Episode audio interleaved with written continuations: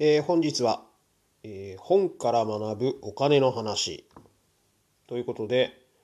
えー名著ですね「バビロン大富豪の教えから学ぶこと」という話をしていきたいなと思います。皆さんこんにちはガーバーズレディオです。えーこの本、まあ、初めて僕も、えーと読んだというかですねまあある程度内容は知っていたのですがちょっと人に紹介したくてですねあのこの漫画本を昨日購入しまして読んだんですけど、えーとても面白かったのでその感想といいますか、えー中田敦彦風に言うとエクストリームにお伝えできればなと思っております。で、まあ、内容としてはですね、まあ、前編で、まあ、お金の稼ぎ方の話。実はお金持ちって誰でもなれるんだよっていうまあそのマインドが大事なんだよっていう話ですね。やり方次第で誰でもできるけどみんなそのマインドを持ってないからできてないんだよねっていうそういうお話。かそのお金の稼ぎ方とか、まあ、それのなんかも根底にあるみたいなお話、まあ、これはあの他のねやっぱり本とかにも結構まあよく載っているような肝となるお話ですよね。こういうことしていかないとお金逃げるしあの入っても来ないしあのこういうそうだねえっ、と体を使うだけじゃないよとかこういうふうに頭を使いなさいとかそういう根底の話ですかねざっくり言うと。で後編の話はえっ、となんていうかそのお金を持っているからって果たしてそれがイコール幸せじゃないんじゃないんでしょうかっていうね問いかけるお話ですよね。まあ人に対しての感謝の話とかちゃんと恩返しできてますかっていう話にあのつながっていくんですけどこれをあのそのね舞台をそのバビロニアっていうまあ昔あった国のあの富豪と少年とのお話でストーリーに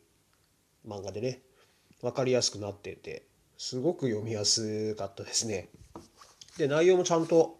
本当にしてるなとなんか100年以上ですか。ねずっと読み継がれてる本ということなんでやっぱり元のね著書は。これすごいですよね。うん。それだけいろんな方が読んで感銘を受けている証拠でしょうから。ですねこれでも本当にまあ大人もそうですけど、まあ、今後ね生きていくあの子供たちにこれ僕この本に限ったことじゃないんですけどあのお金の話とかはやっぱりあの子供たちにねあのどんどんしていきたいなっていうのがすごく思ってましてなんかちょっとタブーっぽいところがねあのお金持ちってなんか癒やしいというかお金稼ぐのってなんかみたいなその一般目線のというかその労働者の考えの教育がその幼少期から強すぎるなっていうのを自分もまあ本当にここ最近お恥ずかしいんですけどここ最近そのいろいろ本読んで勉強してっていう上でようやくそういうマインドになれたというかもっと全員が稼ぐ力というか勉強をしてあの世界はそのこういうふうに回ってるんだよって事実をあの捉えた上で日本人も労働者が目標じゃなくてどうやってお金を稼いでどうやって生活していくかっていういろいろ選択肢があるんだよっていうことをあのこれからの子どもたちにすごく教えたいなって教えるっていうかそんな伝えていきたいなその上であの子どもたちがねどういう選択をしていくか。選択肢は多いに越したことないですからそれでその上であ自分はやっぱり労働の方が向いてるとかだったら労働でもいいと思いますし知識があってその考えがあれば普通に自分はすぐに経営者にもなれるし考えてその後投資家になってっていう道も全然開けてくるのでまずそのスタートラインとしてなんで自分はお金持ちじゃないのかなんで自分は貧乏なのかっていうところからあのこの「バビロン大富豪の教え」のストーリーはあの始まっているのでこれはすごくねいいいいお話って言ったらあれですけどすごくとてもためになる勉強になる話ですね。お金に対しての考え方とか稼ぐことへの考え方を、まあ、見つめ直すきっかけ。これ大人でもね僕そうだと思うんですよ。まだにそのお金ないからあのもっと働かなくちゃいけないとかじゃあ空いた時間でじゃあ副業まあ今副業副業ってなって副業がじゃあな何を副業にするんですか？っていう話になった時にじゃあこの3時間空いてるからじゃあコンビニでバイトしますとか。でまた労働者になるってなるとただ自分の大事な時間をねその時給じゃあ1,000円1,200円っていうところのお金で上限が決まってるところでしか働けなくなってしまうっていう可能性がなくなりますよね。ただ自分の時間を削って対価として決まった金額をもらうだけっていう形になってしまうので生み出してはないですよね。時間を切り入るしてるっていうだけなのでそのマインドからまず抜け出さないとなかなかねまあもちろんそのお金を稼ぐことだけがあの幸せではないのでまあそれはねあの後編に行き着くところでまずは生きていくその上でというか違う稼ぎ方もあるんですよっていうマインドを持つことですよね。とても大事だと思います。でそこからさらにね後編であの大事になってくる。じゃあお金は稼げるようにはあの回はなりましたがっていうね流れで借金の話にストーリー的にはねあのなっていくんですけど借金を返すとともにというかあの人に対してあなたは感謝をあのしていますかっていう返さなくちゃいけないのはお金だけですか？ってお金だけじゃないでしょって言って。恩返しをちゃんとしていますかっていうあの当たり前のお話なんですけどその当たり前をなんかどうしてもね自分も実体験としてあるんですけど借りました返しました返したからいいでしょというかなんか言われれば言われるほどちょっとなんか逆ギレじゃないけどじゃあ返せばいいよね。っていう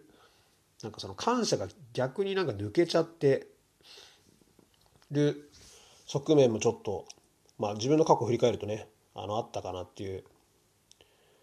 のがありますしまだ返せてない人もいますし感謝だけまあお金ね借金だけじゃなくても人から受けたあの恩をねまああの親だ含めてま友人だったりとか前の仕事の仲間だったりとかその時一緒にいてくれた人たちに対して恩返しはできていますかっていうお話がねストーリーの中であってこれも結構刺さりましたね。恩を一緒に返せていますかって。それでって言うとお前どれだけ何もしてないんだよっていう話になっちゃうんですけどまあこれはちょっと自分で受け止めて今後ね大事にしていかないとなっていうふうに思いました。であとこの最後ねこれはすごく共感できます。うんとこのいくらお金を持っていたからってそれがイコール幸せじゃないんじゃないのっていう問いかけ。まあ多分稼ぎ方とプラスでもこっからは自分で考えてねっていうこのね本の一番の肝のところ部分だと思います。これはまあ他のね本だったりとかあのね方も言ってますけどただ稼ぐだけでじゃあじゃお金持ちになったからってな人としてじゃあお前は成長したのかどうなんだって稼ぐ力あっても人としてどうなのっていう、うん、イコール幸せじゃないっていうのは僕もこれはすごく共感はあのしていてストーリー的にはですねその別れた家族これは現代用のというかちょっと伝わりづらくてすいません、えーと、現代用のお話になってるんですけど別れた家族に、えーとまあ、お金は持つようになったと。お金がないから貧乏で別れちゃった家族がいる。逃げられた奥さんと娘さんがいてっていう話なんですけど、まあ、そこにお金持ってたけ持つようになったけど稼げるようになったけどお前らが一緒にいないと俺は楽しくないんだと。っていうね。だから美味しいご飯食べたりどっか旅行行ったりしても一人じゃ面白くないんだよと。一緒に分かち合えるあなたたちがいないと俺は幸せになれませんので一緒にいてくださいと。もう一回結婚してください。家族になってください。ってね再プロポーズするっていう、まあ、ハッピーエンドのねお話なんですけど。まあねまあすごくこれは分かりますやっぱね一緒にね幸せを実感できるというか楽しさを実感できる相手がねいないとねいくらお金持っててもね仕方ないなと思うので、うん、まあこういうまあ本でね学んだことをまあちょっと活かしながら今後ねあの生きていけたらいいなと思います。ちょっと時間的にあの巻きで終わりますがまたちょっと本の紹介ねしていけたらいいなと思います。じゃあ今日も一日頑張っていきましょう。それではまた。